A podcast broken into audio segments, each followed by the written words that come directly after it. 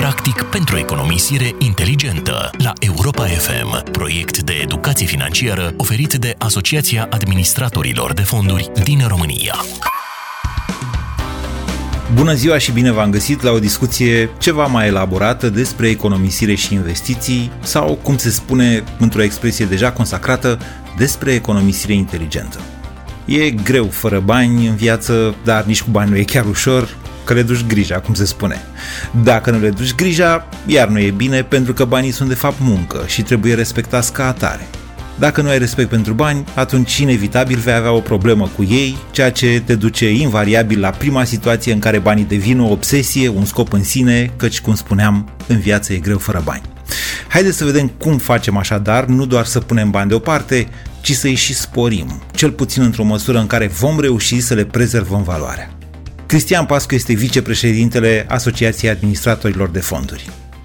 Tot mai mulți români au început să înțeleagă că e bine să ai întotdeauna o rezervă la care să poți apela în momente importante din viața ta. Acesta este primul pas pe drumul economisirii. Însă dacă vrei cu adevărat să sporești acei bani, nu e de ajuns să lași câte o bagnotă, două în cât mai multe haine uitate.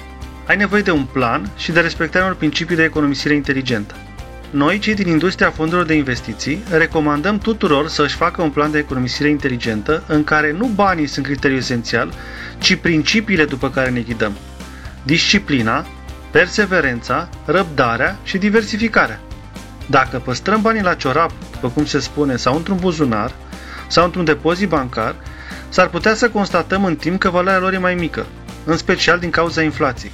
Ok, toate statisticile arată că în timpul pandemiei economiile românilor au crescut. Firesc, mai puține ieșiri în oraș, mai puțin shopping, mai puține vacanțe. Bun, de voie de nevoie primul pas a fost făcut.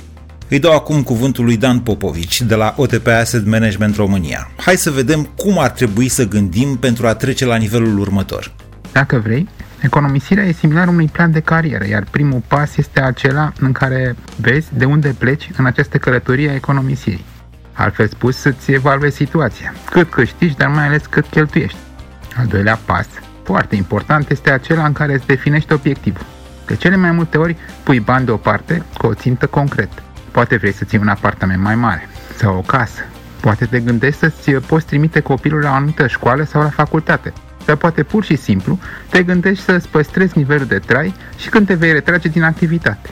Toți acești bani sunt de fapt nevoi care pot fi acoperite prin intermediul economisirii inteligente. Dacă primii doi pași înseamnă o analiză, următorii pași includ asumarea și acțiunea propriu-zisă. Asumarea este pasul 3 și înseamnă momentul în care decizi să pui banii să lucreze pentru tine și alegi intervalul de timp în care vei economisi, dar și tipul de risc pe care ești dispus să ți-l asumi. Cu cât ești mai tânăr, de exemplu, și ai un orizont de timp mai îndelungat, ai și un apetit de risc mai ridicat. Cu cât înaintezi în vârstă, e de așteptat ca toleranța ta la risc să fie mai mică și astfel siguranța să primeze în fața câștigului potențial. S-a strigat bingo, risc, apetit de risc, toleranță la risc. Cuvântul cheie pare a fi risc. Haideți să înțelegem mai exact ce înseamnă risc în acest domeniu al fondurilor de investiții. Alina Huidumac este director general adjunct la Cert Invest. Când spunem risc, inconștient ne gândim la pierdere, dar riscul nu înseamnă pierdere. Este un indicator care măsoară creșterile și scăderile de valoare înregistrate anterior de către investiția în cauză. Dacă ai un apetit de risc mai mare, nu înseamnă că îți permiți să pierzi mai mult, ci că ești mai deschis, mai atent la oportunități mai noi, mai inovative. Investițiile conțin o doză importantă de emoție, oricât de bazate pe cifre ar fi deciziile noastre. Iar momentele de stres ale piețelor financiare ne pun în față o oglindă care nu ne minte, reușind astfel să ne cunoaștem mai bine, atât pe noi înșine, cât și riscul pe care ne permitem să-l acceptăm. Din acest motiv, noi, specialiștii industriei de fonduri, recomandăm tot timpul adoptarea unui comportament investițional disciplinat, bazat pe investiții recurente, cu sumele pe care ni le permitem și pe orizonturi de timp cât mai consistente. Alina, hai să vorbim ceva mai concret. Știm cu toții că atunci când apar diverse crize economice, financiare, uite, epidemice, oamenii au tendința să intre în panică. Dar exact ce vorbeam mai devreme, faptul că oamenii au economisit bani în timpul pandemiei este de fapt o oportunitate. O fi criză, da, e și o oportunitate, pe care probabil cei mai mulți nu o percep așa. Da, Moise, așa este. O criză poate însemna oportunitate. Iar acest corolar se aplică foarte bine în industria noastră a fondurilor de investiții. Chiar dacă prima întrebare cu care vin oamenii la noi este câți bani să investim, cel mai important aspect rămâne unde îmi direcționez economiile. Aici răspunsul este simplu. Investește în fondul care ți se potrivește, adică acolo unde nu simți că riști mai mult decât ești dispus. Concret, dacă o persoană vrea să investească mai mult de 5 ani, poate alege un fond de acțiuni. Dar dacă nu suportă ideea de risc în toată această perioadă, atunci mai bine alege un fond de obligațiuni sau un fond monetar.